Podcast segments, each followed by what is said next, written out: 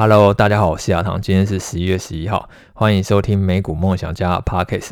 那现在呢，天气越变越冷了，大家也要多注意保暖，不要让身体着凉了。那有听众跟我讲说，就是他觉得我的 Podcast 的声音太小声了，所以这一集呢，我把麦克风再做一些调整，希望声音呢听起来是可以更舒适的。那我们这一集呢，还是来跟你聊一下，就是呃美股呢最近的表现。我们在上一集的 Podcast 当中呢，有跟大家讲说，呃，我觉得就是短线市场气氛呢有一点太嗨了，不要因为就是呃股票呢最近也在涨，然后就变成说想要忍不住去追高，呃，千万不要有追高恐慌症，呃，市场过热呢，它自然就会出现回调。那刚好最近美股呢，它也确实呃出现了几天的下跌，然后我觉得单纯就是一个涨多的修正啊，但是媒体呢，它还是要替每一天的涨跌呢去找理由，那他找到的理由就是通膨，那通膨，我觉得这个根本真的永远都是永远的垫背哦，从今年初一直到今年已经十一月，只要股市下跌，然后找不到什么太多理由的时候。通膨就会被拿出来当做一个呃万灵丹，反正呃千错万错都是通膨的错。那确实，呃，美国它昨天公布了最新的十月通膨数据呢，高达百分之六点二，又创了三十年的新高。呃，这个百分之六确实是一个很可怕的数字，因为在今年疫情之前，美国每一个月通膨了，就差不多平均来讲，就差不多是百分之二左右。那一下子呢，就是等于说，今年十月物价跟去年十月物价比起来呢，呃，硬生生多了百分之六。那你过去一年薪水有上涨百分之六吗？而、呃、我相信绝大多数人应该是没有，很很多人可能那个薪水都是万万年就是永远都是冻涨的。呃，所以说，如果今天假设这个物价真的就是永久性的一直去上升，通膨永远都是那么高的话，那确实会有一点可怕。每一年都是百分之六、百分之六的上升，然后你的薪水永远都不涨，那这样的话，在这种情况下，你会做什么呢？多数人他一定会选择去缩衣节食。原本呢可以吃鼎泰丰的，然后现在可能变得只能吃路边的小笼包，然后你会开始去节省一些非必要的开销。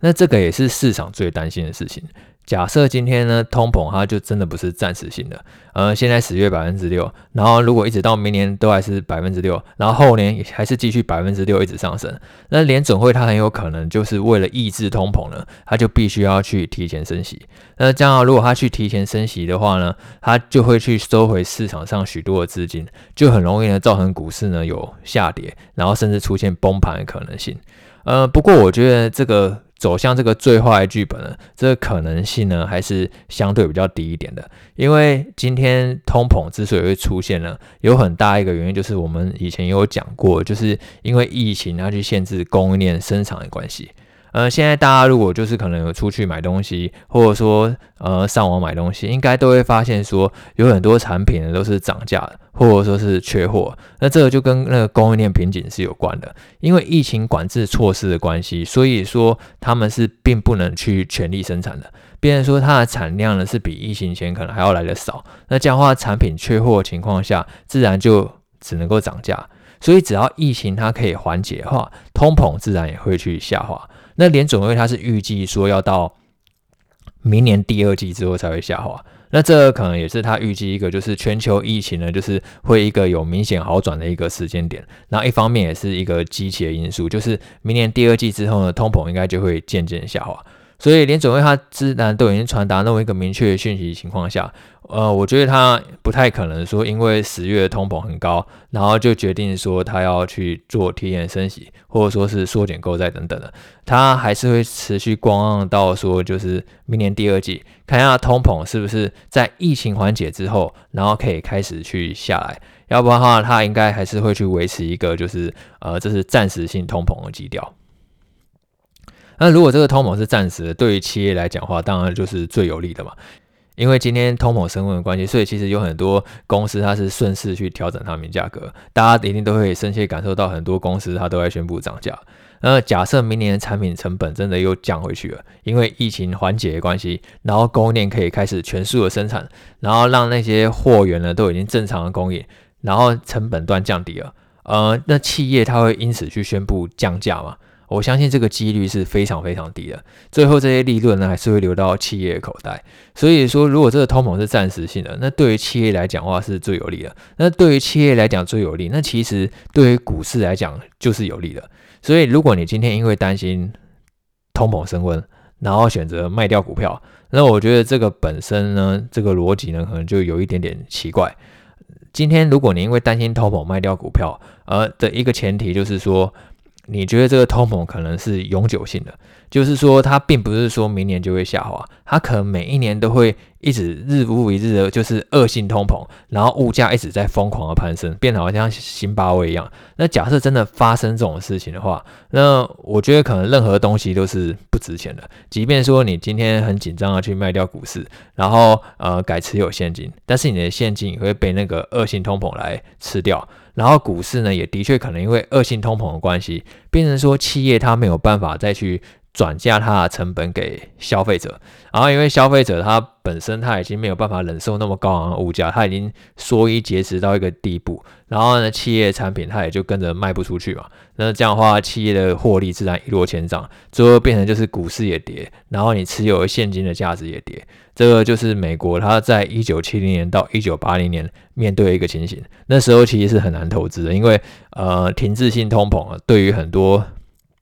经济学家来讲，都是最难解决一个问题。那联准会它唯一的方法，只有一直拼命的升息去压制通膨，这个是最坏的剧本。但是我觉得发生这个剧本的几率呢，还是相对低的。我现在还是认为，就是通膨呢，应该是暂时性的影响，因为它跟疫情有很大的关系。那你现在随着疫苗已经越来越普及了，然后前几天辉瑞它也公布了好消息，它已经呢研发出了一。呃，肺炎的解药，所以我相信明年它疫情还是会往一个好的方向走。那只要往好的方向走的话呢，那联准会它可以按兵不动的情况下，如果今天短线来讲，呃，市场又涨多修正了啊，又来担心啊，通膨会再起啊，然后呃，明年通膨很可怕，停滞性通膨来临啊，呃，这种市场气氛如果越来越恐慌，现在是还不够恐慌，现在就只是稍微有回落一点而已。如果可以越来越恐慌，我觉得都是好事一件。那你就是再去呢关注一些，就是你原本就在观察一些好公司，在伺机回档买进，那我觉得长线来讲应该都会有很不错的报酬。那我们来讲一下，就是要怎么样去减码这件事情。因为我们在上一集呢说，我觉得就是市场气氛呃太嗨了嘛。那在市场情绪最乐观的时候，买点通常都不会很漂亮。那就有人问说，那到底要怎么样去判断说应该要呃加码股票，或者说是应该要减码股票？我们在上一周觉得市场气氛太嗨，除了跟大家讲说，你可以在你那个社群。或者说是粉丝团，或者说是社团，你自己去到处逛一下，看一下大家都在关心什么股票一直涨，或者说关心什么股票一直跌，你大概就知道说那是整一整个呃市场气氛的热度呢大概在哪里。像是最近可能大家就常常前阵子大家就常问，哎，特斯拉怎么一直涨？啊，辉达怎么一直涨？然后结果真的那么多人问之后，你看今天辉达还有特斯拉。呃，它分别就回档蛮多，辉辉达回档百分之十，然后特斯拉更是回档了百分之二十。那除了就是你在社群观察以外，一个比较明确一个量化指标，就是你可以去看一下说这一档股票它的成交量，成交量就是说现在有多少人在买卖这一档股票。那，假设说你发现一档股票它一直在连续爆喷，连续喷出，然后忽然伴随成交量忽然暴增，就代表说，就是有很多人去冲进去买这张股票，那你就要很小心。如果哪一天就是呃开始有面临一个就是可能收了上影线，然后或者说它开始从高点反转大跌，伴随高成交量，那你就要小心呢。呃，这个股票它可能有一些短线过热的风险。呃，像是辉达还有特斯拉，它最近的成交量都明显越来越多，代表说有越来越多人呢都因为看。最近的股票涨得太多了，然后所以他就冲进去买。假设真的出现这样的情形的话呢，你就要相对去提高警觉。如果刚好是倒过来，就是呢，它今天是已经在低档盘整很久，可能股价都不太动，然后量也一直都小小的，然后忽然有一天呢，它忽然从低档盘忽然嗯拉了一根，然后伴随很高的成交量，那假设说你对于这家公司它未来业绩也是了解，它后面业绩会来越来越好，那你就可以去观察一下这家公司，很有可能说这家公司呢就是准备从经过低档盘整、漫长的整理之后呢，那未来它可能会有一段新的股价上涨趋势出现。等于说成交量这个指标，我觉得还蛮好用的。在高档呢，你要小心，就是呃很有可能就是要高档要反转了。然后在低档呢，你也要可以去注意，很有可能也是低档要反转一个讯号，代表说就是有一些可能是大户啊，或者说是我们常常讲的主力呢，已经在进场这一档股票。那这样的话呢，在低档忽然呢爆量。然后去上涨的时候，也是一个很值得注意，可能是未来可以上涨的讯号。然后反过来说，如果今天是高档爆量，然后下跌，那也要小心，可能就是呃头部，然后要反转一个讯号。那我觉得这两个讯号都蛮好用，然后再搭配说，就是你可能可以去看那几个呃社群嘛，去实际感受一下大家讨论的热度。那对于你整个市场气氛的判断呢，我觉得是会更有依据的。那我们来聊一下迪士尼的财报。我刚刚看那个。迪士尼的股价，呃，打开电脑，现在发现盘前又跌了百分之五。呃，其实今年以来，迪士尼的股价表现一直都是不太好。那我觉得这有几个原因。第一个就是迪士尼的估值呢，跟历史水位比起来呢，还是比较昂贵的一个水准。不管你是用本益比，或者说股价营收比，或者说是其他指标去看，它都在历史上一个相对比较高的水位。所以说就要花时间呢去做一些整理。然后第二个原因就是市场担心说就是。它推出的串流影音服务 Disney Plus 是不是呃短期成长呢到达一个瓶颈了？我们从它最新的公布的季报来观察的话，它最新一季的营收是一百八十五亿美元，成长了百分之二十六，其实表现还是很不错的。而且迪士尼乐园的营收呢，也来到五十四点五亿美元，成长了百分之二十六。那现在全球迪士尼乐园都已经开幕，全球有六座迪士尼，而且也顺利恢复获利。如果说未来国际旅游可以开放的话，我觉得迪士尼乐园业务这一块呢，一定可以赚更多钱，是没有什么太大问题的。那现在市场最渴的就是迪士尼 Plus 的订阅用户呢，短期成长是不是到顶了？这一季呢，迪士尼 Plus 的订阅用户呢是增加了两百一十万。然后总订阅用户呢达到一点一八亿，那这个数字虽然感觉起来好像还是很不错，可是如果是上一季，也就是七月的时候呢，Disney Plus 它的用户呢是增加一千两百四十万，然后这一季只有增加两百万，那市场它就是会一季跟一季去比，因为这是一个高成长的业务，所以说他会希望说 Disney Plus 的订阅户呢是可以越来越多越好。那你会发现说，哎，上一季增加一千两百万，然后这一季只有增加两百万，这个速度呢就明显放缓了，而且可能也比很多分析师预期来的还要低，所以大家对于这个 Disney Plus 的表现呢就会有一点点的失望。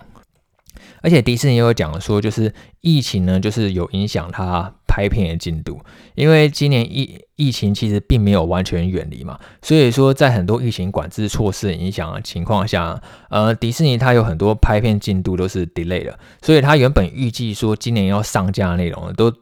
延迟到明年才会上架。迪士尼呢，预计说明年呢下半年才会有更多原创内容上线。那你今天要去经营一个串流影音服务，原创内容是非常重要的。你总不会希望你去订了一个串流影音服务，然后结果发现说里面根本就没有什么东西，或者说都是你看过的东西，那这样的话你自然就不会想要订嘛。像 Netflix 他就一直去拍很多原创的剧，然后或者说原创的点，然后尽量去充实整个影音的资料库，这样的话才容易去吸引用户订阅。那 Disney Plus 他也要去做类似的事情。那原本他预计说今年就会呃有了一些原创内容，都推迟到明年，因为疫情的关系，所以他预计说。要明年下半年，这个订阅用户呢才会加速成长，因为他预估说明年第四季，它里面几个主要内容的品牌，像是迪士尼本身，还有漫威，然后星际大战、国家地理频道，还有皮克斯，那这些原创内容都会在明年第四季呢会上线。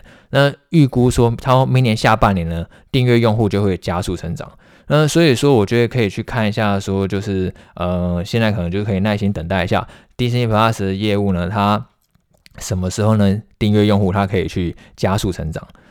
那除了疫情影响拍片进度以外，还有一个原因是迪士尼它还预计说，就是这个串流业务的亏损啊，会在明年才会达到高峰。那原本市场是预期说今年就会达到一个高峰了，因为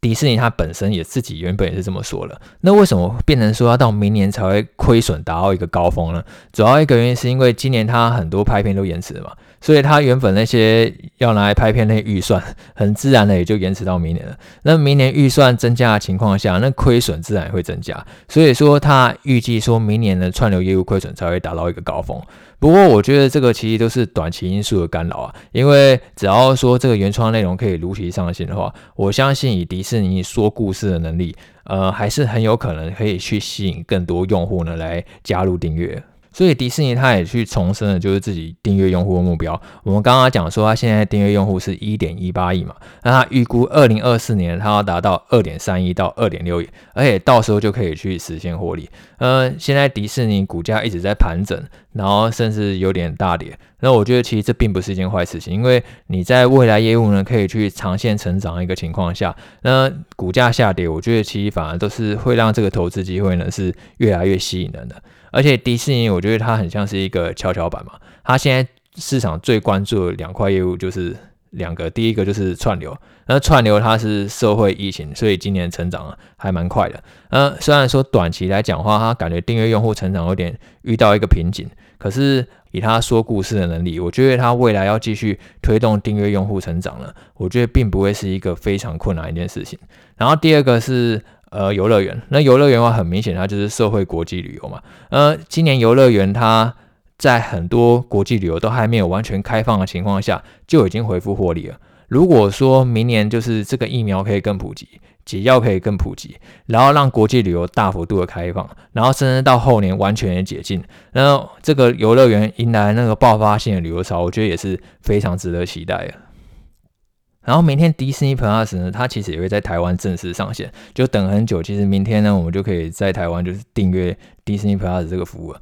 那我自己也会去订一下，因为我女儿就超爱迪士尼，她连内裤都是迪士尼的公主，然后还每天都要我看她的内裤，然后去猜她说她今天是穿哪一个公主。然后她现在也都完全去不了迪士尼的乐园。呃，我觉得说这个迪士尼 Plus 其实是可以去吸引很多就是有小朋友的家长呢去做订阅的。好，那今天就先这样。那大家如果有什么想法的话呢，呃，也可以在 Podcast 上面留言跟我说。呃，我发现我 Podcast 好像都没有什么留言。我每次录完都很期待有人留言，但是好像都没有什么人留。那假设呢说就是有什么想法的话呢，或者说有什么建议，都可以给我五星留言。那最后呢，自己业配一下。如果你有喜欢我的内容的话，然后你想要支持我，我现在那个 Press Play 专栏呢有一个独家优惠，只要输入优惠码 USA 一一零八。就可以享有首月九折。那这个优惠呢，只有到十一月十二号晚上十二点，也就是明天周五晚上十二点。那相关优惠资讯呢，我也放在 Podcast 的资讯栏里面，大家也可以去留意一下。好，那今天就先这样喽，拜拜。